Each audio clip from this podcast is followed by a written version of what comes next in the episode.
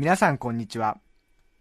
安住紳一郎の日曜天国アシスタントディレクターの田中健志郎です。日天のラジオクラウド今日は494回目です。日曜朝10時からの本放送と合わせてぜひお楽しみください。それでは4月23日放送分安住紳一郎の日曜天国ゲストコーナーをお聞きください。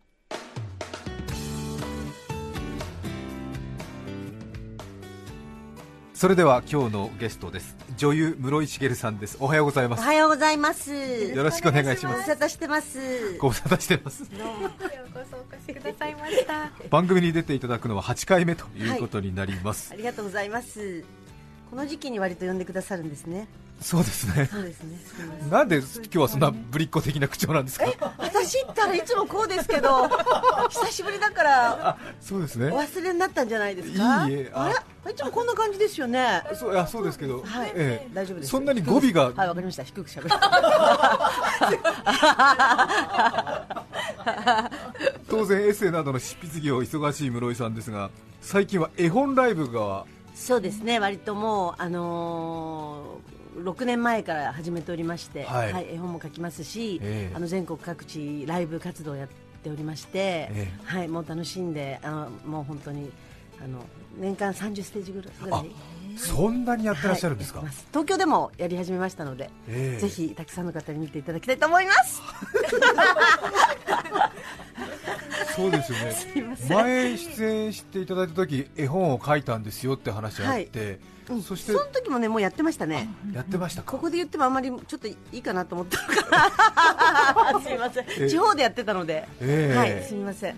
しげちゃん一座。はい。私は室井茂です。はい。しげちゃん。あれですよね。お父さんがつけてくれた名前の絵本があって、はいそうです。しげちゃんという絵本をきっかけにして、あの4人であのはい。ユニットを組みまして、最近じゃああの日本コロンビアからはい。CD まで出してるんですよ。えそうなんですか、はいごめんなさいへえ。はい。で絵本を読むだけじゃなくはい、て、歌を歌ったり、え手品をしたり、はい。今腹話術も挑戦しようとしてます。えー、盛りだくさんですね。お客さんはどういう人たちなんですか、お客さんね、案外のほら子供さんがね、これはもちろん子供さんもいらっしゃるんですけど、はい。結構老人が多かったりとか、本当に私たち3歳から100歳までって言ってるんですけど、あのーいらっしゃる方の7割は大人の方ですね。あそうですか、確かに絵本ライブショーって書いてあると、うん、ってどれなんかね、うん。あの子供たちが喜ぶあれなのかなとはい、思って、全然全然結構大人っぽいですね。ああそうですか、はい、あのー絵本の私が書いてる絵本の内容も割と、まあ、子供さんも喜んでもらうんだけど案外大人の人が喜んでくださる内容が多いかなと思いますので、はい、はい、あのー大人の方が喜んでくださってます。じゃあ子供が行くとちょっとびっくりしちゃうって感じなんですか？子供さんもなんかあまりになんかいろいろ次々やるからびっくりして泣いたりしないんですよ絶対に。あそうですか？なんか普通ほら騒いじゃったりとかそれがねえ全くないんであっけに取られてあっという間に2時間みたいなそうですか。そんなライブです。突然マジックショーが始まるんですか？そうです。あとまあいろいろ結構メニューが多いので、えなぞなぞやってほしいって言われたらすぐなぞなぞもできますし、何でもやりますよ。えはい、それか。室井さんが手品もなさるんですはい、か、あとでサイン会もやるんですよ。え必ず、サイン会で最近ちょっと困ったことがあったんですけどいいですか話して。サイン会に高校生とか若い方、ね、おじいさんおばあさん皆さん並んでくださるのに、ある高校生が私の前までやってきて、室井さんい地方です。室井さんっていいい人やんねって言うから、あありがとうって言ったら、えなんで？って言ったら今日うちのおお母さんから、あの人はすっごい悪い人だから気をつけろって言われてきたって言うんですよ。えな なんですか？なんでですかね、なんか多分2時間ドラマの犯人のそういうのとかご覧になったんじゃないんですかね、だから気をつけ気気をつけないとあかんよって言われてきたんだけど、ええ。いい人じゃんねって言われて、でその高校生はきっと高校生は。お母さんにそんなことないよと思って、うん。きっと言って確かめてくるって言そう、って。う。ん、だから高校生の子にええお母さんにすんごいどえりゃ悪い人やったって言ってきて。言っといてでもそんな風にして楽しくやってます、はい、その高校生何やね家どうしたんですかね。ね。ちょっと笑っちゃもう大笑いしちゃいましたね、ええ。はいなんか神妙な顔で言うんですよ、ええ。あの人は悪い人だから絶対に近くに寄ったらあかんって。くれぐれも言っとくからなって言われてきましたって言ったんですよ。あ そうとか、そこまで言われるね 筋合いないですよね、うん、結構でもいくつか殺人鬼の役をやってるんでたまたまそういうのいくつかもご覧になったそんじゃないのイメーんですか。ねジかか室井茂さんを完全に勘違いしてるからですよね。誰か違う人に。そうですか、ええ。誰ですか？わかんないですけど、男だと思ってるとか？うん。それなのにあんなに女装しちゃってとか、なんかなんかちょっと変だと思ってることは間違いないです、お母さんもね。やねちょっとそのお母さんにも会ってみたいですよね。お母さんに会ってみたい。ちょっと聞いてみたい。どな何がまずまずかったんでしょうか。なぜ私をそういうふうに思ってらっしゃるんですか？そうですよね。誤解があれば一から紐解きます。そうそうですよね。ちょっとお目にかかりたいです。ねさて室井さんのラジオ版ショートエッセイをお楽しみいただきたいと思います。今日のテーマはこちらです。最近自分の想像を超えた出来事あれこれ。まずは一気に紹介します室井茂さんの最近自分の想像を超えた出来事。その1空港で新品のスニーカーがごぼ。その2地元富山の居酒屋でムム。その3庭からのとある木に花がうふ以上の3つです。はい。よろしくお願いします、お願いします。はい。空港で新品のスニーカーがごぼ。皆さん経験ある方多いと思うんですけども私、富山県人なのであの例えば新しく買ったものなんかはすぐに着たりとかすぐに履いたりとかしないんですね。必ず一度しまい込んじゃうんですね。あそういう。割とそういう県民性蔵の中に土蔵の中に、ええ。あのあ新品はしまい込んで、はい。晴れやかな日に着る。晴れやかな日に身につける。そういう県民性なんですね私たちって奥ゆかしい。奥ゆかしい人自分で言わないですから。言ってくんないから。結構それはあれなんですか、日常使うようなものでも、はい。これはちょっとあのお出かけの日に取っておこうみたいな感じがよくよくあるんですか？そうです。運動会の日に新しいスニーカーをあ初めて下ろすとか、ええ。あの運動着もそうするとかそんな風にして育ったので、えあの絶対にそれがたとえこう少し安めのねあの、はい。島村で買ったものでも、なんか1回目は結構これっていう日に着ますね、はい、そんな感じで、ええ。私とってもスニーカーが大好きなんですけども、スニーカーすしまい込みすぎてえ、まあ、ゴムがね、はい。あの劣化するじゃないですか。はあ。加水分解。えそれで以前にもあるんですよ、はい。あったので、はいあのなんかそのビニールに入れたりとか、はい。それからラップでこうくるんだりとかしておくと加水分解がそんなに急には劣化しないと、あ。はお顔なんかも巻いた方がいいですよ。ああそうですか。冗談ですそれは。あそうですすみません それで、ええ。空港のカウンターのところで、えまあいろいろやって、行こうとしたらなんか転んだんですよちょっと、はい。つまずいたっていうか。それでなんかほらフラットじゃない空港なんて、何につまずいたんだろうと思ったら加水分解が足元で起こっててちょふっと見たら自分が歩いてきたところにヘンデルとグレーテルみたいにもう黒いなんかこうなんかあのお菓子のカスみたいにそれがざまあもうずっと私の道のりずーってこうもうどんだけゴムが入ってたのっていうぐらい厚底だったんで厚底だったんですか？やばいと思ってそれでもうそれ片はもうぐにゃぐにゃだったんですぐにあのゴミ箱のところに走り寄ってもう引っこ抜いたんですよ片方はこうなんか破って捨てたんですよ。でももう片方もきっといずれ来るだろうと思ったら歩いてるうちに来ましてそれで高島屋さんが入っているのでそこでシューズを買おうと思って今日履いてきたこれを買ったんですけどもあはいいいじゃないですか。ね、それでそこまで歩いてくる道からふ時々振り返るともうすんごい混んでたのにそこだけこう10階みたいになって開いててこう黒いのが点々としてその後をお掃除ロボットが追っかけてくるんですよ。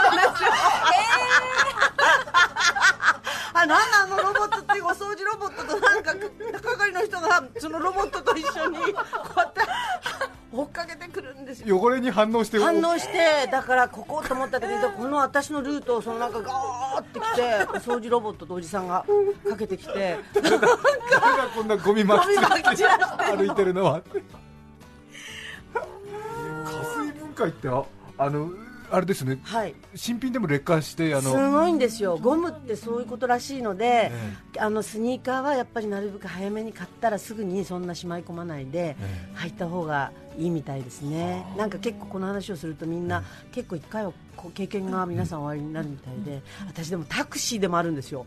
雨漏りする加水分解したタクシーいや本当にだってあの雨雨漏りだってタクシーで外すごいザーザー降りだったんですよ。加水分解って言いたいだけじゃないですかいやいやいやいやだってほらもうあの窓閉まってるのに、はい。雨漏りっておかしいでしょ？それでどっから雨が漏るんだろうこのタクシーと思ってそしたら加水分解してました。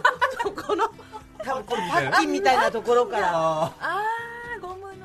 あそうですよね。それで運転手さんにこれ加水分解してませんか？って言ったらなんか持ってるみたいですね。知ってんならなんとかしろよみたいな。結局あれ自分のところじゃないから がちょっと一言なんですそう。よねあんまりすごい雨じゃなかったら大丈夫なんだっていうふうにおっしゃってました。新品を特にしまってて出して、はい。ゴム劣化でもうボロッボロになってると。悲しかったでしょうえねすんごい可愛いええ。可愛いもう今日っていう,、なんか宮崎かどっかに行こうと、ええ。ライブで行こうとしてて、ちょっとなんか気持ちがいいからおしゃれしようと思って行ったのに、もう最悪でしたね。どれぐらい取っといたんですか？3年前ぐらいに買ったかな。3年がいくんですか？34年ぐらいかな。はあ。でもその時いっぱい買ったんですねそこのシューズ可愛くて、えだから他のものもきっと言ってると思うんでそうですよね。でも怖いじゃないどうしたらいいんだろう、ちょっと近所履いてからじゃないといけませんね遠くには。さて室井茂さんにお話を聞いています、最近自分の想像を超えた出来事続いては地元富山の居酒屋でムム。はい。これは何でしょうか？これはですね私結構ねあの今北陸新幹線もできまして、はいまあ月に2回ぐらい仕事とかで帰るんですけれども、地元ですもんね、はい、でなんかやっぱりあの地元だとお魚も美味しいし、ね。今なんかもほらホタルイカの美味しいええ。季節になって、もう友達と飲むのを楽しみにして、はい。まあ行くんですよ。で、まあ、ちょうど4月ってええ。新人さんが多いじゃないですか、はい。町にね新入生とか新しく入られた方が多くてその居酒屋さんに、ええ。まあ、新人の可愛い女の子がいたと思ってくださいよ。店員さんでですか？店員さんですね、はい。居酒屋さんで。すっごい美味しいんですけど。そしたらあのみんなで2杯目をワインを頼んだんですね。赤ワインって言ったら、赤ワインはいって言ってその可愛い子が持ってきてくれたんですけど何を勘違いしたかその居酒屋さんだからそんなにあのゴージャスな大きなあのええ。グラスではないんですね、はい。小さい小ぶりの、ええ。まあ、ワインワイングラスと言えるかええ言えないかぐらいのがやってきて、はい。もうもう粉に日本酒みたいに このたっぷりすりこうちょっともうなんかもうどうどうするの？これってだ口から言ってください口からって。口からね確か口からいかないともう持てないぐらいこう口からこういってこう飲んでたんですよ。でよかった。でもちょっと嬉しいじゃない？たっぷりだか。ら、ええでしっかりそれ飲んで、い。い店だねとかって言ってて美味しかったから、もう一杯、はいワイン赤ワインおかわりって頼んだら、はいって言って今度持ってきたら、なぜか3分の1ぐらいしか入ってないんですよそのグラスに。あまたすり切り一杯で来るのかと思いき来るとや思って頼んだのに、そしたら私の友達が、えこれはあんまりひどいってさっきそんなに飲んだくせして なんでこうなんだって話になって、もしかして誰かに怒られて、ね、えさっきの分のプラマイゼロにしようえって今回ろってでもそれは良くないからっつって、ええ。もうちょっと入れてもらおうって言って、はい。彼女をええ呼んで、すいませんけどもう少し、はい。さっきたっぷりだったのに、ちょっとこれ寂しいよねって、ええいくらなんでも3分の1は ないからもうちょっと入れてきてって言ったら、いやいやいや回してくださいって。赤ワインでさっきのだとえ回せなかったかなと思って赤ワインだからこうグラスを回せ回せと。だから、えあれさっきの入れすぎちゃったから回せなかったかなと思って、だからどっかで彼女の頭の中で、えワインは回すものっていうのを突然思い出したかなんかされたんでしょうね、だから次は回しやすいように3分の1しか入ってなかったんですよ。もうワインの量多い少ないとかそういうのは全く関係ない関係ないんですよ、うん、でもだからすごくあの好意に満ちた新人ちゃんだったんですね、最初はたっぷり飲んでもらおうと思って、日本酒のように持ってきてくれて、2度目は回した方が良かったかなと思って、ちょっと。自分の判断だったん判ですね。判断だったと思いますけど。でいや私たち口から行く方が好きで回さないって言ったら そうですかって言ってまたたたっぷり入れていい子だちょっとしょ衝撃でした。衝撃ですね。はい、はい、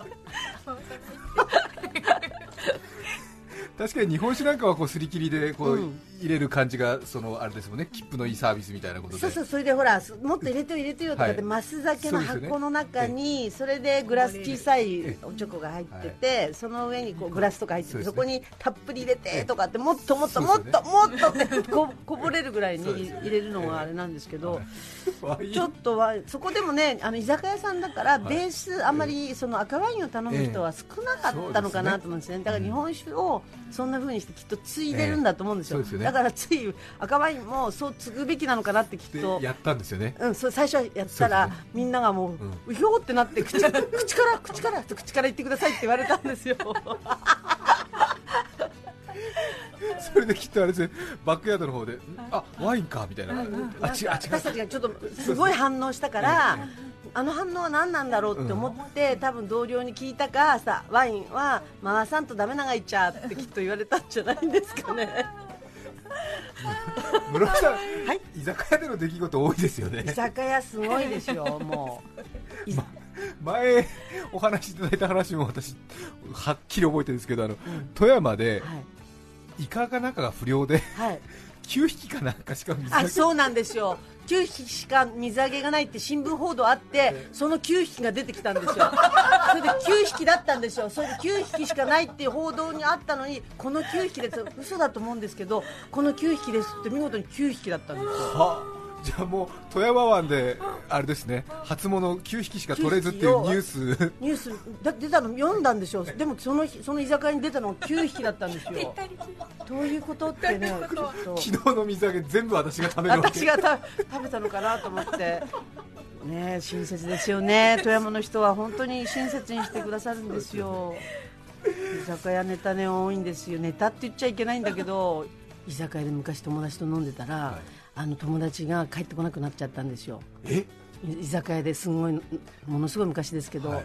なんでで酔っ払って帰っちゃったんだと思って、はい次の日怒ったら大変だったんだよってどうしどこどうして帰ったの？さ帰ってないってトイレ行ったらトイレの向こう側のドアも開いててそのまま通過してそしたらアパートだったんだって、はあ。自分が住んでるアパートとそっくりなアパートで、あのトイレから3つ目の部屋が自分の部屋ええ。共同トイレだっただったはい人なんですけど、え3つ目の部屋が自分の部屋だから、戸を開けたら布団が引いてあったからそこで寝ちゃったんだって。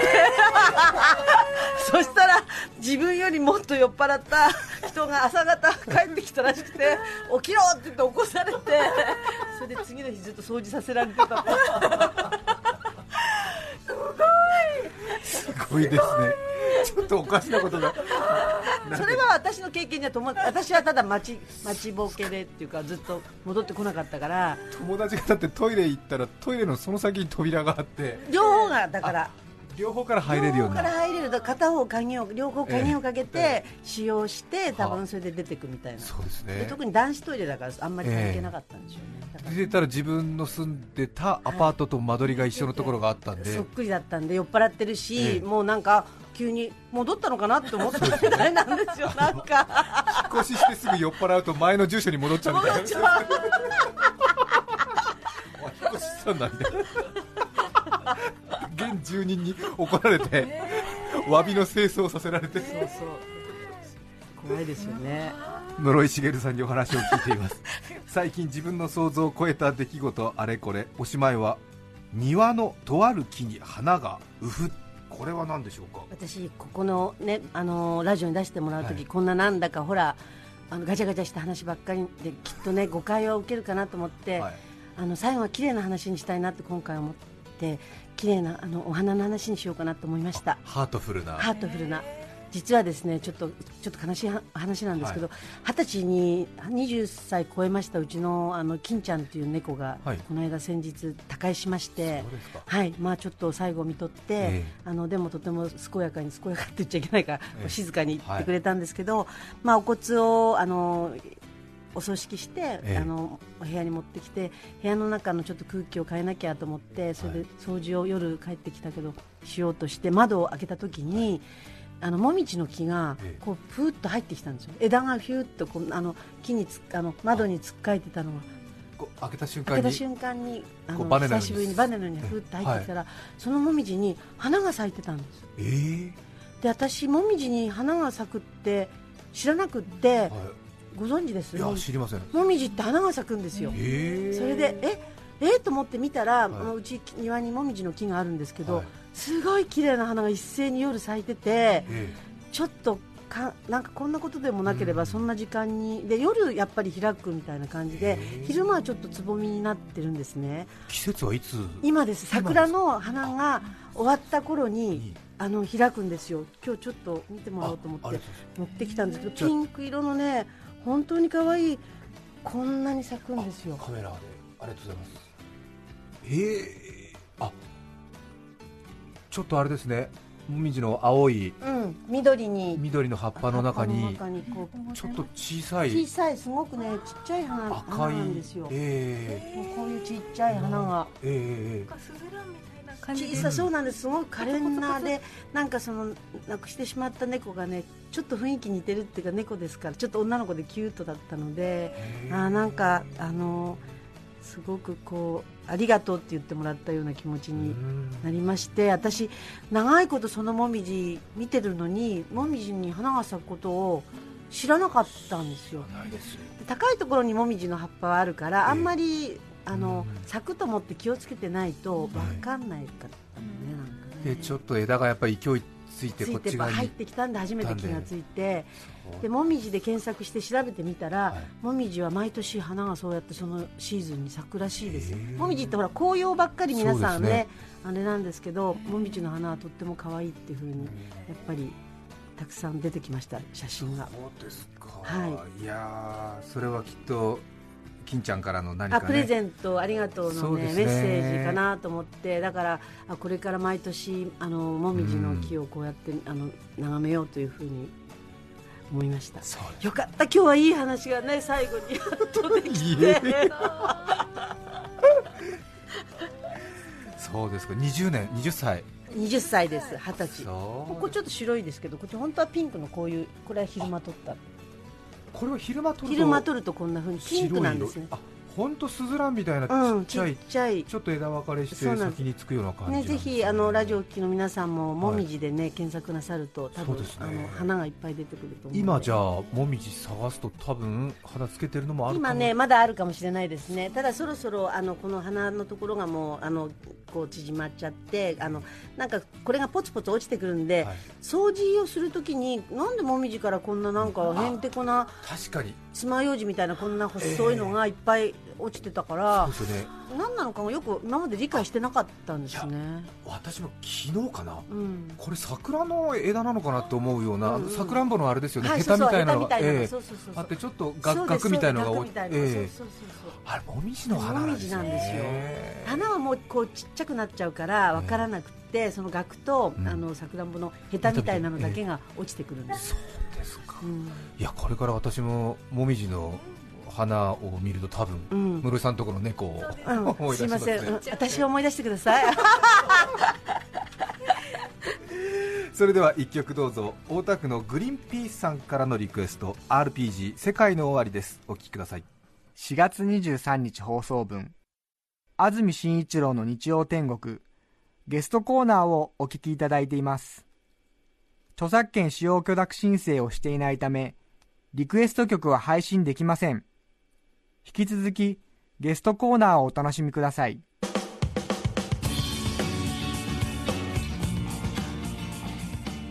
改めまして今日の日曜天国はゲストに女優の室井茂さんをお迎えしています。室井さんのエッセイ新刊のお知らせです。タイトルはおばさんの金棒。毎日新聞出版から税別1300円で発売中です。おばさんに金棒じゃなくておばさんの鬼鬼に金棒という、はい。まあね、あの言葉から、はい。あのおばさんおばさんに金棒だとこれ以上ほらちょっと強いきつい感じがするので、あのまあこれ以上は強くなりませんということで、ええ。おばさんの金棒にしました。一応持ってるけどねっていう。持ってるか。ら その通り。ですよね。あの別に講師はしませんみたいな。持ってるけどね。そうです新聞に連載していたエッセイをまとめたものですね、はいはい、ただまあこの中にいろいろちょっとおまけ的に、はい。あの金棒メモというものを挟んでおりまして、まあ、ええ読んでくださった皆さんも一緒に、あのーこれをちょっと読んであの自分でも書き込んでいただけるようになっているんですけども、えうっかりもらっちゃったリストとか、なんかそのいろんなあの、おすすめ富山のちょっと不思議パワースポットとかおまけをつけてるんですけども、はい。私のおすすめは中にあの金棒メモとしまして老けたかなリストを入れてるんですね。老けたかなリスト、はい、自分であ年取ったわとかあの老けたかなってあの愕然とすることが、ええ。皆さんもおありだと思うんですけど、私にもありまして、ええ。まあ、正直に私のこういうところがちょっと老けたかなと思ったってことをメモをしてのように書いてるんですけど、ええ。はい。ここに皆さんのあの私はこうっていうのをはい。ここに書いてもらおうと思って、書き込んで、はい、書き込めるようになっているので、えご一緒にあの老けたかなリストをつけていただきたいなと思って。空欄が用意されています そうでそうでございます、ええまあ、ちょっと一つ私の老けたかなをご紹介すると、まあ、ラジオでこんなこと言っていいのかどうか分かんないんですけども、あのー脇とすねにムダ毛がだんだん入ってこなくなる、あそうなんですか。便利です便利。あちょっとこれ。なんかラジオにふさわしくなかったですねすいませんね。あとあとあの下着？はあ。のバラバラで上と下をお揃いにだんだんしなくてもえ平均になってくる、あ。まあ、誰に見せるわけでもないし。なるほど、はい。もうその覚悟がなくなってくるという。そうです。あそうですね。なんかちょっとその意地悪そうに笑わないでくださいよ。厳しく。厳しはいあとはですね、そうですね、あの流行歌を覚える気がもしない。気がしない。え気がしない。はい。あとはそうね、あの発酵物に異常なこだわりを持ち始める。わかりますもうもう発酵物を金に、ね。ええ。金に頼りたくなる。そうですよね。はいえ。金が何か私を変えてくれるんじゃないそうですよね、はい。ええなんか知らないなんとか風たかぶとか聞くとん。何それみたいな。あ、そうそうそうそう。ええ。どこにいいのみたいな。どこ？どうやって聞くのみたいな。そうそう。みんな金はすごいですよね。そうですよね、ええ。そう。発酵物。発酵物。ええ。取り込みたい、そうですね、あと、まあ、鏡が見えない日が増えたっていうのもだいぶ前からそうなんですけど全くほとんど見てまいませんね、仕事以外。室井さんでも内臓とても丈夫ですもんね。なんで知ってるんですか？私の内臓が丈夫かどうか。それはもう確かにええ。8年くらい前に出ていただいた時に、はい。昨日健康診断やって、はい。先生に褒められたんだよね。見て見て私あの持ってきた。あ持ってきたかも。私の腸の中見てって言われて。綺麗なピンク。綺麗なピンクだけどそれ見せられてもなと思って。すいません申し訳ない綺麗なんだって思ったんです強いと思いますですね。体は至って割と元気ですね、え特に何をやってるわけじゃないです。そして、はい。冒頭でもご案内がありましたけれども、しげちゃん一座ですね、絵本ライブショー8つの宝箱愛しの毛玉ちゃんというタイトルです。5月の28日日曜日にはいあります、場所は YKK60 ビルのアズワンホール会場はお昼12時開演は午後1時です。はい両国にあります。両国にあります。はいはい。定期的にまあ東京でもねあのなんかライブをやっぱりやろうかなと思って、えー嬉しいです。あの今年から始めましたけど、まあ三四ヶ月に1回ほどは東京でも皆さんに見ていただこうと思ってますのでぜひお待ちしております。はい、そして CD も出しておいでです。8つの宝箱愛しの毛玉ちゃん、こちらも日本コロンビアで、えーホームページでご確認いただければ、えーいいと思います、日本コロンビアから CD が出たんですね。そうです。なんか結構あの歌ばっかりではなくて、あの絵本の読み聞かせも入ってますし、はい。い、ろいろクイズみたいなものも入ってますし寂しい方にはあの大人の方もおすすめですので、はい。今日のゲストは女優エッセイスト室井茂さんをお迎えしました。どうもありがとうございました。ありがとうございました。4月23日放送分。安住紳一郎の日曜天国ゲストコーナーをお聞きいただきました。それでは今日はこの辺で失礼します。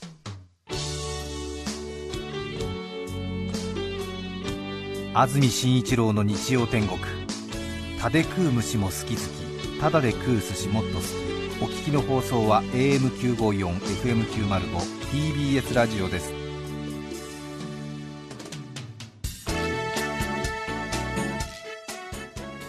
さて来週4月30日の安住紳一郎日曜天国。メッセージテーマは嘘にまつわる話。ゲストはハンバーガーマニア井上慎吾さんです。それでは来週も日曜朝10時 TBS ラジオでお会いしましょう。さようなら。安住紳一郎の TBS ラジオクラウド。これはあくまで試供品皆まで語れぬラジオクラウド。ぜひ本放送を聞きなされ。954-905